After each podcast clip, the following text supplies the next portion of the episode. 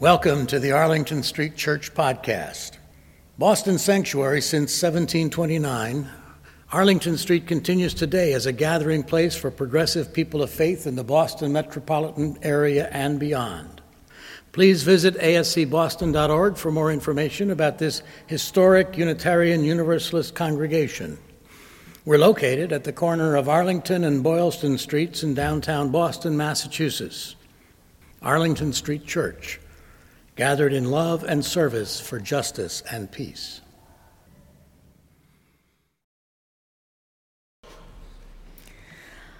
On Sunday, November 30th, 1969, the New York Times reported an astonishing proliferation of environmental events. Rising concern about the environmental crisis is sweeping the nation's campuses, it said, with an intensity that may be on its way to eclipsing student discontent over the war in Vietnam. A national day of observance of environmental problems is being planned for next spring, when a nationwide environmental teach in is being coordinated from the office of Senator Gaylord Nelson. On April 22nd, 1970, 20 million demonstrators came out to pledge themselves to save the earth. Today, exactly 37 years later, staggering under governmental leadership cited as committing the worst crimes against nature since that of President Warren Harding. The call to do something to save the earth carries with it a growing edge of fear that it is already too late. In thinking about what we might share here together today, I Googled the phrase, how to save the earth. 65,800,000 results tantalized me with hope. I read page after page of environmental tips and am grateful that we have taken many of them to heart, both at home and here in Arlington Street. But the question underlying all of this is not just what can we do, although what can we do is a really important question. There's a deeper question that inquires of our capacity as spiritual seekers to experience ourselves as absolutely inseparable from the fragility of this perilous situation. To come to know in our bones that to save the earth is to save ourselves and all that we cherish, and to be inspired and emboldened to action by that deep understanding. The color purple. Alice Walker Shug is speaking to Celie about God. Shug says, I believe God is everything everything that is or ever was or ever will be. And when you can feel that and be happy to feel that, you've found it. My first step from the old white man in the sky was trees, then air, then birds, then other people. But one day, when I was sitting quiet and feeling like a motherless child, which I was, it come to me that feeling of being part of everything, not separate at all. I knew that if I cut a tree, my arm would bleed.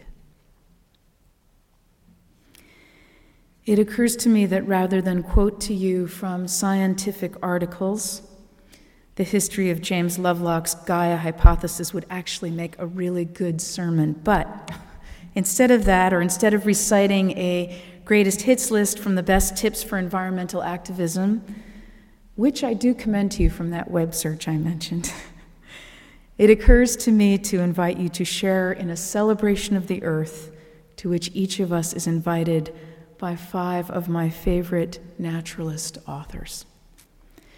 In order of appearance, here are the voices of Henry David Thoreau, Terry and Renny Russell, Annie Dillard, Terry Tempest Williams, Mary Oliver, and Wendell Berry.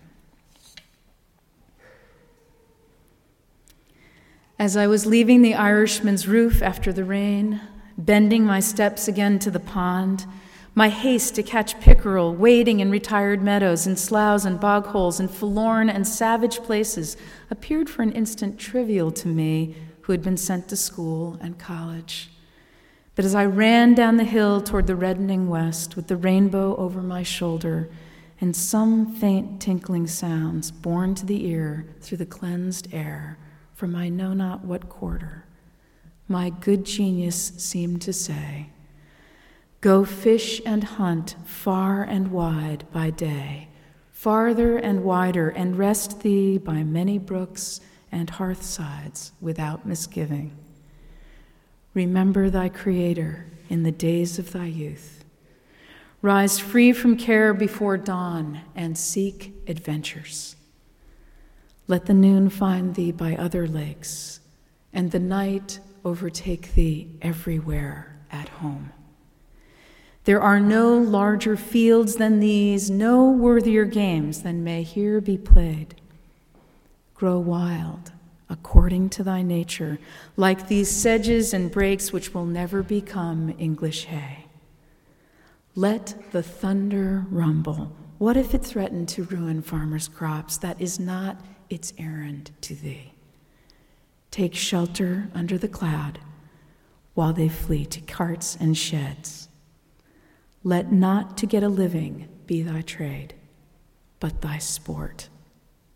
Enjoy the land, but own it not. Nature might have made sphinxes in her spare time, or Mona Lisas with her left hand blindfolded. Instead, nature gave the grain of sand, the polished river stone, the Grand Canyon. So you went to the Louvre. What did you see? After the first artist, only the copyist. Adventure is not in the guidebook, and beauty is not on the map. Seek, and ye shall find. Then one day I was walking along Tinker Creek, thinking of nothing at all, and I saw the tree with the lights in it. I saw a backyard cedar where the mourning doves roost, charged and transformed, each cell buzzing with flame. I stood on the grass with the lights in it, grass that was holy fire, utterly focused and utterly dreamed. It was less like seeing than like being for the first time seen, knocked breathless by a powerful glance. The flood of fire abated, but I'm still spending the power. Gradually, the lights went out in the cedar, the colors died, the cells unflamed and disappeared. I was still ringing. I had been my whole life a bell and never knew it until at that moment I was lifted and struck.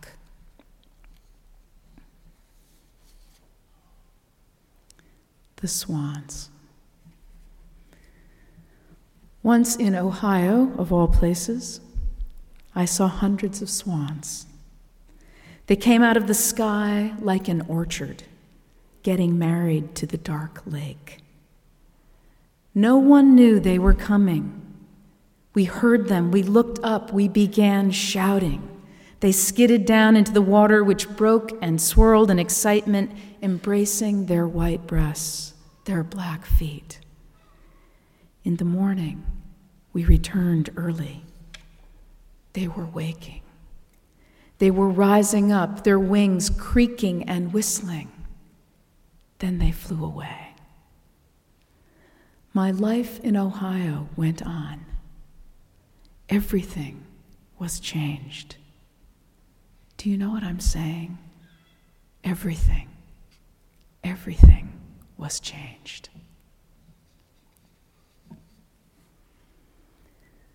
Who can say how much nature can be destroyed without consequence? Who can say how much land can be used for extractive purposes until it is rendered barren forever? And who can say what the human spirit will be crying out for 100 years from now, 200 years from now? We must act with this kind of vision and concern, not just for ourselves, but for our children and our children's children. This is our natural heritage, and we are desperate for visionary leadership. It's strange how deserts turn us into believers. I believe in walking in a landscape of mirages because you learn humility. I believe in living in a land of little water because life is drawn together. And I believe in the gathering of bones as a testament to spirits that have moved on. If the desert is holy, it is because it is a forgotten place that allows us to remember the sacred. Perhaps that is why every pilgrimage to the desert is a pilgrimage to the self. There is no place to hide, and so we are found. The peace of wild things. When despair for the world grows in me, and I wake in the night at the least sound in fear of what my life and my children's lives may be.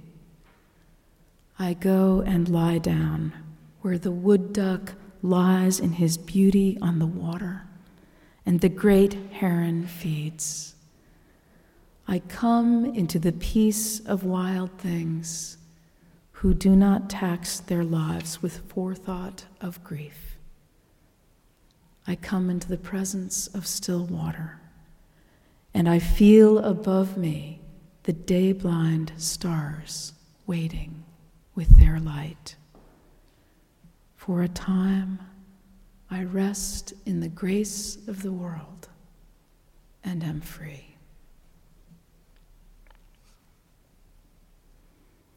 My spiritual companions, today and every day is Earth Day.